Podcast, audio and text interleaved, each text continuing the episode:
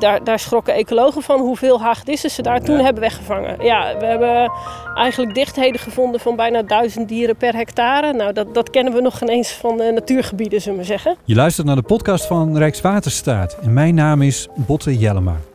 Deze keer ontmoet ik Rosalie Heins, adviseur ecologie bij Rijkswaterstaat. En je associeert Rijkswaterstaat misschien niet direct met natuur, maar... En eigenlijk stiekem zijn we de grootste natuurbeheerder van Nederland. Dat gaat natuurlijk over de grote watergebieden, zoals de Waddenzee, de Noordzee en het IJsselmeergebied. Kleiner dan dat, maar zeker niet weinig, zijn ook al die bermen en vallen. En de begroeiing is mooi om naar te kijken en voor de dieren fijn om te zijn. Maar het heeft voor Rijkswaterstaat ook een functie voor de veiligheid. Daar horen we in deze aflevering meer over.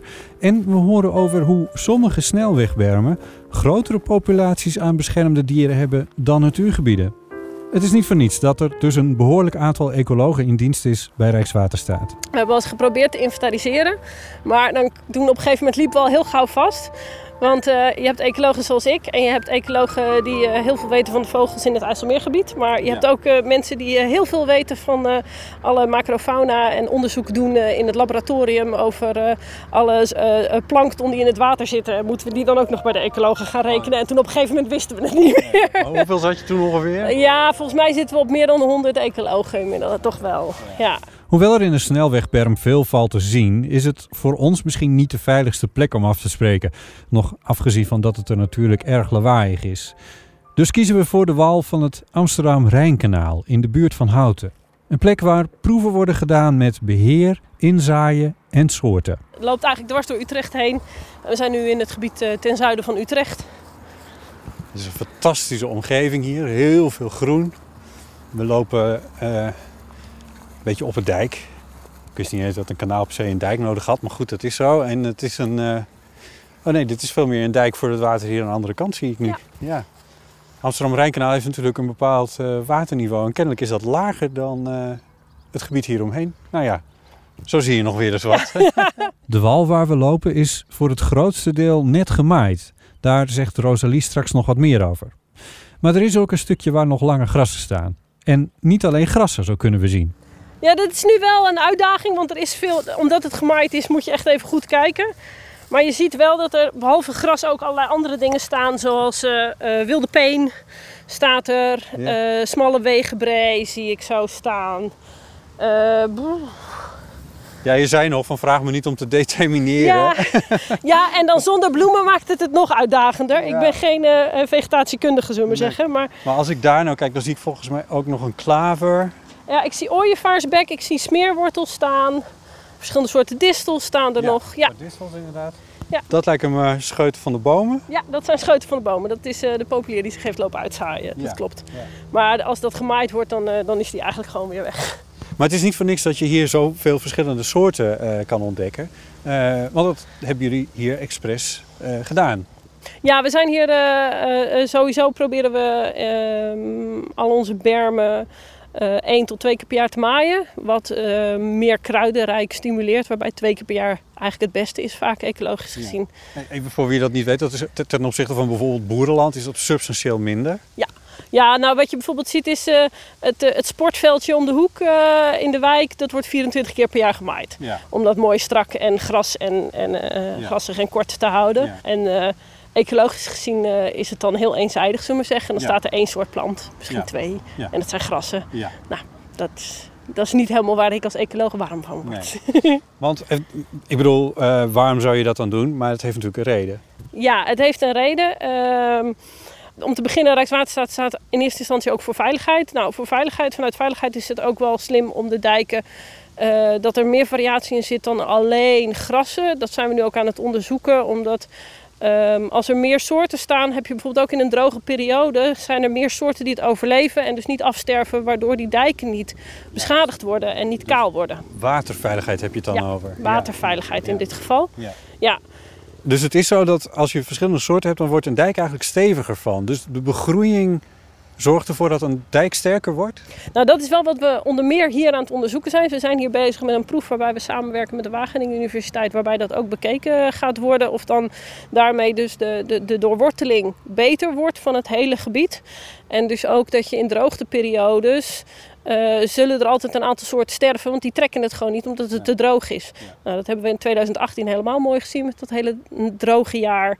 Nou ja, dat zijn dingen waar we dan op voorbereid moeten zijn. En door meer diversiteit te hebben, zijn er meer soorten die het simpelweg overleven. Wat voor soorten hebben we het dan over? Ja, ik, doe ik het weer. Vraag ik je naar soorten. Dat mocht ik niet doen. Nee, nee. Nee, maar goed. Ik weet van een bijvoorbeeld, ik weet er niet veel van. Maar van een distel weet ik wel. Een distel eh, wortelt heel diep. Ja. Dat is dan zo'n soort overlever die je daar dan... Ja, ik bedoel, distels, daar weten we ook natuurlijk wel van. Ja. Die overleven heel lang Ja. in droogte. Ja, ja en maar zo ga je, omdat je dus die planten hebt die op allerlei verschillende eh, niveaus en wortels hebben, kunnen ze ook van verschillende stukken nog het, eh, maximaal al het vocht uit de bodem halen. En eh, heel veel planten hebben verschillende overlevingsmechanismes om ook ervoor te zorgen dat ze minder vocht verliezen als het droog is. Ja. Ja, op die manier, hoe meer soorten je hebt, hoe optimaler eigenlijk het, het gebied benut wordt. En dat draagt ook bij aan de biodiversiteit. Hoe meer soorten er staan, hoe meer insecten erop afkomen. En, en dan heb je gewoon meer soorten en dan, daarmee dragen wij ook ons steentje bij aan die biodiversiteit van Nederland. Eh, Is dat, een, is dat belangrijk voor Rijkswaterstaat, die biodiversiteit? Nou, een duurzame leefomgeving is heel belangrijk voor Rijkswaterstaat. En biodiversiteit is daar een onderdeel van. Dus ja, dat, dat maakt daar wel van uit, ja. Verschillende soorten planten zorgen voor verschillende soorten insecten, die op hun beurt weer voor verschillende soorten andere dieren zorgen. En die wisselwerking tussen organismen is nou precies waar een ecoloog zich mee bezighoudt. Hoe meer biodiversiteit er is, hoe meer soorten er zijn en hoe meer soorten elkaar opeten, eh, om hetzelfde voedsel concurreren eh, en elkaar daarmee dus eigenlijk in evenwicht houden. Die natuur, er werkt niemand zo hard als die natuur om zichzelf eigenlijk continu in evenwicht te houden. Nou, misschien kunnen we nog heel even naar, iets naar beneden lopen. Ja, ik wil niet dat we, we moeten ook niet weer struikelen. Dat is ook niet de bedoeling. Ik dacht, misschien kunnen we hier nog even wat dingen zien die hier groeien. Kijk, als ik nou, je bl- blijft daar gerust hoor. Maar Ja, ja. ik, heb iets, iets, ik geloof dat ik iets betere schoenen aan heb. Ja, Maar wat, dat ja, is smeerwortel. dat is meer mooi. Ja. Ja, die bloeit en daar komen vaak veel bijen op af. ja. Dat is nog weer een, een uitloper van een boom volgens mij. Ja. Of een, Ja. spruit of iets. Ja. Ja. Ja. Ja. Word je hier gelukkig van als je dit zo ziet? Deze, deze onderberm van, eh, van het kanaal? Ja, het kan altijd beter, in mijn ogen. Ehm, maar eh, ik, ik word hier eigenlijk op zich al, al heel blij van dat er gewoon heel veel verschillende soorten staan. En eh, eh, wat, wat het idee is, gewoon is, is, is dat we de, de bodem eigenlijk zo schraal mogelijk willen krijgen om zoveel mogelijk soorten te krijgen uiteindelijk. Ja. Ja. Een van de dingen die Rosalie doet, is kijken hoe je dat nou het beste voor elkaar krijgt. Dat er verschillende planten gaan groeien. En daar heeft het maaien ook mee te maken. Ik bedoel, het zal misschien mensen dan verbazen dat je dan überhaupt nog maait. Misschien is een soort eerste idee of reactie erbij wel van... Ja, maar dan maai je toch helemaal niet meer? Ja, nee, je moet wel maaien. In eerste instantie, simpelweg als je niet maait, we zagen het net, dan komen de bomen op. Ja. Dus dan hebben we geen, geen grassen meer. Nou, dus, en we willen geen bomen wat dat betreft in dit soort plekken, maar meer echt grassige vegetaties wel. Maar een grassige vegetatie kan ook heel kruidenrijk zijn. En dan is dus het idee dat we maaien en afvoeren. En we maaien het, dan laten we het twee tot vijf dagen liggen. En daarna wordt het gras afgevoerd. En daarmee verschraal je die bodem. Haal je eigenlijk de voedingsstoffen uit de bodem. Ja. ja. Want dat zijn in feite, hè, als het gras dan verrot, dat is een soort van zo'n compost wordt dat bijna voor de bovenlaag. Ja, wat je anders doet is, anders wordt het inderdaad compost. En wat je wil is, hoe schraler de bodem, hoe meer insecten of hoe meer kruiden je krijgt. Ja. Eh, andersom, eh, een boer zal jaarlijks zijn grasland vaak bemesten, omdat hij met name grassen wil hebben. Dus ja, wij willen hier eigenlijk graag het omgekeerde. We willen niet alleen maar grassen. Dus gaan we maaien en afvoeren en daarmee wordt de bodem steeds schraler. Dat is een heel lang proces. Dat kan echt jaren duren. Maar als je dat jaren volhoudt, nou, dan werkt dat goed. En dat werkt dus het beste vaak met twee keer per jaar maaien. Ja. Jullie doen dat op een heel specifiek moment, hè, als ze net gebloeid hebben. Ja, eh, vanaf 15 juni mag er gemaaid worden. Dat doen onze aannemers dan. En dan, eh, dat is ongeveer de periode vaak dat eh, veel, veel planten al zaad hebben gezet. Ja. Nou, en dan, eh, dan kan er gemaaid worden. En het ligt ook een beetje aan het jaar hoor. Maar ja, dat, eh, dan, dan hebben we het zaad gezet. Dan laten we dus, dan maaien we. En dan laten we het liggen en dan kan het zaad er ook uitvallen. Ja. Een paar dagen.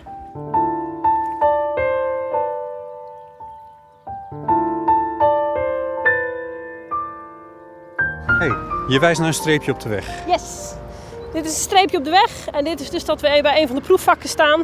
dan kunnen dus de onderzoekers terugvinden van, oh ja, hier moeten we dus de metingen doen voor eh, ehm, eh, de vegetatieopnames om te meten hoeveel soorten er staan en hoe het, eh, hoe het groeit. Niet als we nu hele grote verschillen zien, omdat het dus net gemaaid is, zien Nee. we nu niet Nee, zoveel. Nee. Ja. Nee. Het, dorre gras ligt er nog wel, maar dat is zo bruin dat dat heel ingewikkeld is om daar nog wat tussen, Ja. te, tussen te ontdekken. Dus dan zou je het bijna aan de bladeren van, of de steeltjes zou je het moeten zien. Maar dat is toch Ja. wel ingewikkeld, hè? Ja, nou, en we zijn hier eigenlijk aan het onderzoeken of het uitmaakt of je verschillende soorten, of je insight van tevoren of niet. Of dat een meerwaarde heeft en ehm, of beheer eh, en hoeveel invloed beheer erop heeft. Want wat we wel willen is dat we hebben zulke grote bermen. Je kunt heel leuk gaan inzaaien massaal.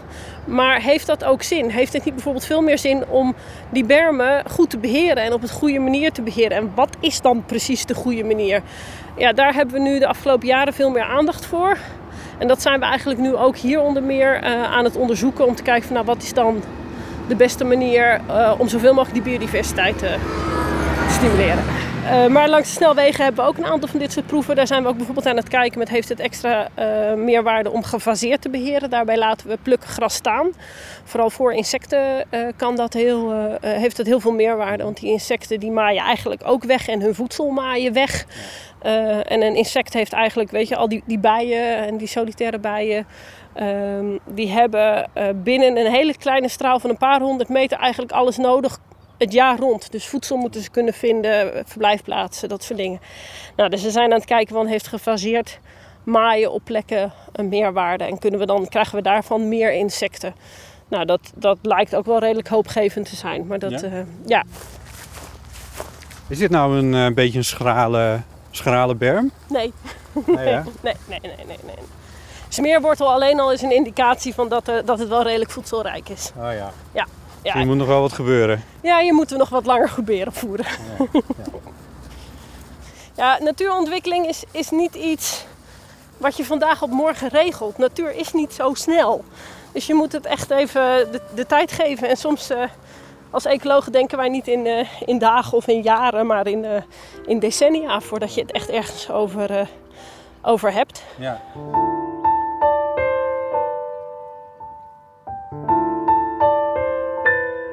Nog even over die bermen. Wij zijn nu hier bij eh, een berm van een kanaal, het Amsterdam-Rijnkanaal. Eh, maar dit is natuurlijk niet de enige eh, berm en groenstrook die Rijkswaterstaat heeft. Eigenlijk om alles wat Rijkswaterstaat heeft, ligt wel een, groen, een strook groen, zo'n beetje. Ja, klopt. Ik, ik heb het heel even stiekem opgezocht van tevoren. Ja.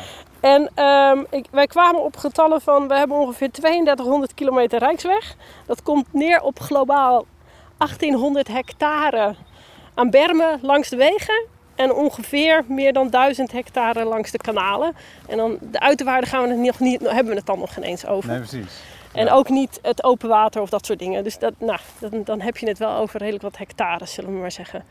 En wat voor soort eh, hectares zijn dat eigenlijk? Ik bedoel, ja, ik, ik, als, als, als autoweggebruiker zie ik het als de zijkant van een weg. Maar het is, het is wel meer dan dat. Ja, het is veel meer. ehm, eigenlijk, eh, omdat die, die, die bermen langs die wegen zitten, doorkruisen ze eigenlijk alle landschappen van Nederland. En eh, hebben we dus bijvoorbeeld in Limburg hele bijzondere bermen die vol met orchideeën staan. Eh, ook hele bijzondere populaties met orchideeën. Maar hebben we in het noorden van het land. eh, Koolzaad? Ja, dat weet ik dan toevallig. ja, precies. Ja. Nou, dan hadden we hier ook in het midden van het land inderdaad hele grote stukken met koolzaad. We zitten dwars door veenweidegebieden heen. Dus ja, je gaat eigenlijk alle natuur van Nederland doorkruisen. Ja. En in ecologisch opzicht, wat, wat, wat zijn dat voor eh, stukken natuur? Heel erg variërend. Er zitten dus hele rijke stukken bij die eh, voor natuur minder interessant zijn. Maar er zitten ook hele bijzondere stukken bij.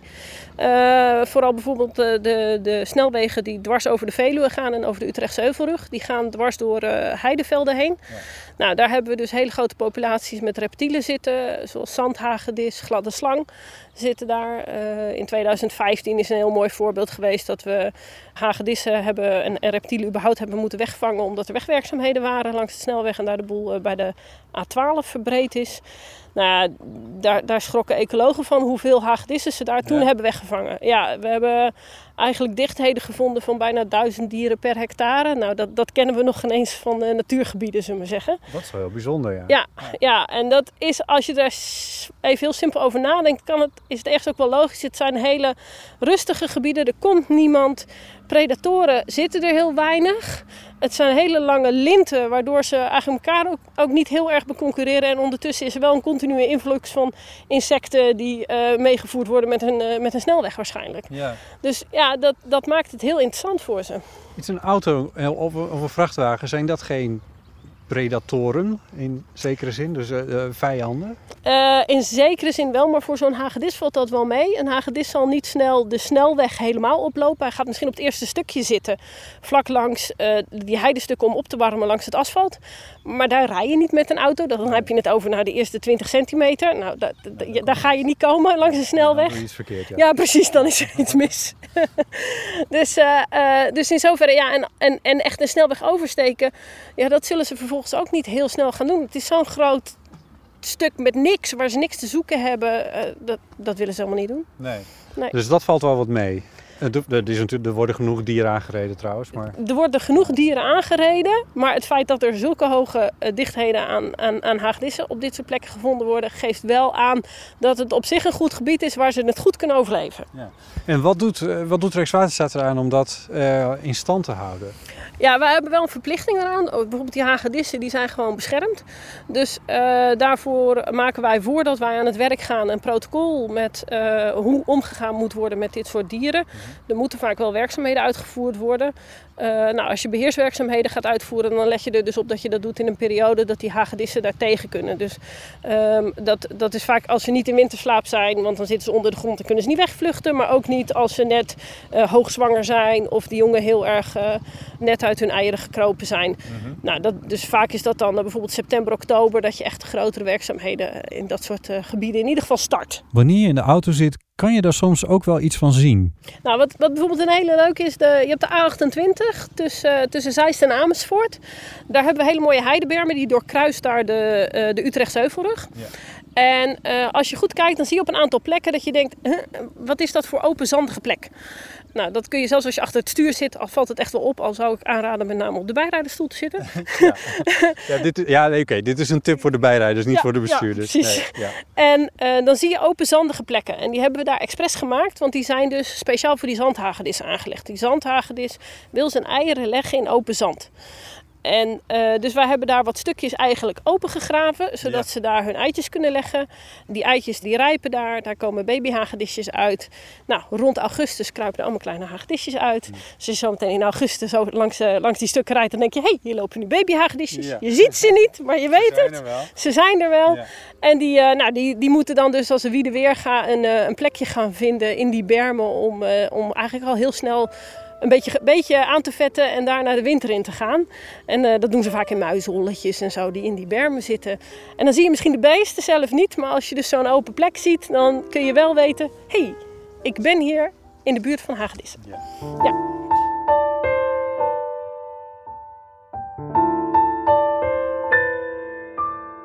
We hebben een, een, een heel leger aan dieren en, en beesten die langs die snelwegen eh, zitten, maar ook die er onderdoor gaan, die er overheen gaan. Ehm, we hebben op plekken dassenburgten die in het taluut zitten van de snelweg. Ehm, nou, dan moeten Is we dat ook goed of verkeerd trouwens? ja, dat is, dat, dat is goed in de gaten houden. En zolang het voor geen, eh, geen problemen zo- zorgt, eh, laten we die beesten gewoon lekker zitten. Ehm, en, eh, en heeft het vaak alleen maar een meerwaarde. Want het zorgt er vaak voor dat bijvoorbeeld in plekken, in gebieden, die dassen die willen hun, hun holen maken ehm, boven, de grond, boven het grondwaterstand. Dus die zitten altijd in een beetje in heuveltjes. En als je dan in bijvoorbeeld een heel laaggelegen gebied zit, dan is de grondwaterstand te hoog en kunnen ze daar geen holen maken. Maar dan precies juist in het taluut van die snelweg Ja. hebben ze juist wel een plek. Een een heel mooi voorbeeld is vlakbij Utrecht. Aan de oostzijde van Utrecht, dat is eigenlijk best een laaggelegen gebied. Zouden ze normaal gesproken helemaal geen plek kunnen vinden om een burg te bouwen. Maar omdat wij daar snelwegen hebben gemaakt, hebben ze ineens hele mooie plekken waar ze die burchten dus kunnen bouwen. Ja, En op die manier zie je dus wel weer dat daar, dat daar een soort multifunctioneel gebruik eh, dan in zit. En hoeveel van jouw tijd bij Rijkswaterstaat breng jij nou door bij die zandheuveltjes, dat opgewoelde zand langs de A12 of zo'n berm als deze? Nou ja, er zit een, eh, een, negatief verband tussen mijn werkervaring en, uh, en mijn tijd buiten. Dus hoe langer ik, uh, hoe meer werkervaring ik heb, hoe minder ik buiten ben, helaas. Ja. En moet ik dat steeds meer uitbesteden aan, aan andere mensen. En moet ik eigenlijk ervoor zorgen dat ik zoveel mogelijk mensen binnen Rijkswaterstaat goed help. Om buiten goed te doen wat, wat er moet gebeuren op de goede manier. Ja. Hmm, ik zie het als een probleem, want ik vind dat een ecoloog moet wel buiten zijn. Ja, toch? Uh, ik vind dat een, een ecoloog uh, goed iedereen mee moet kunnen nemen in, en moet kunnen laten zien wat de waarde is van wat we buiten hebben.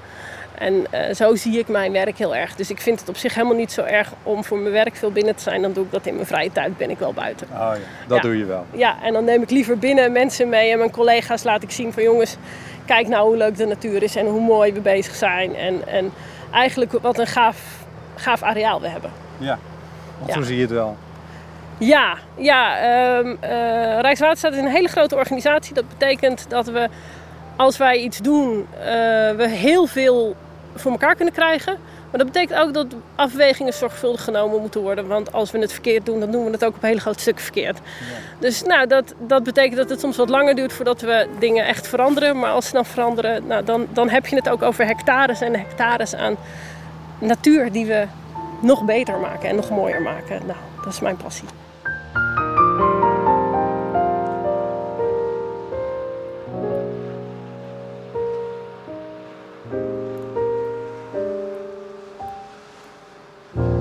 Je hoorde een aflevering uit de podcastserie over het werk van Rijkswaterstaat.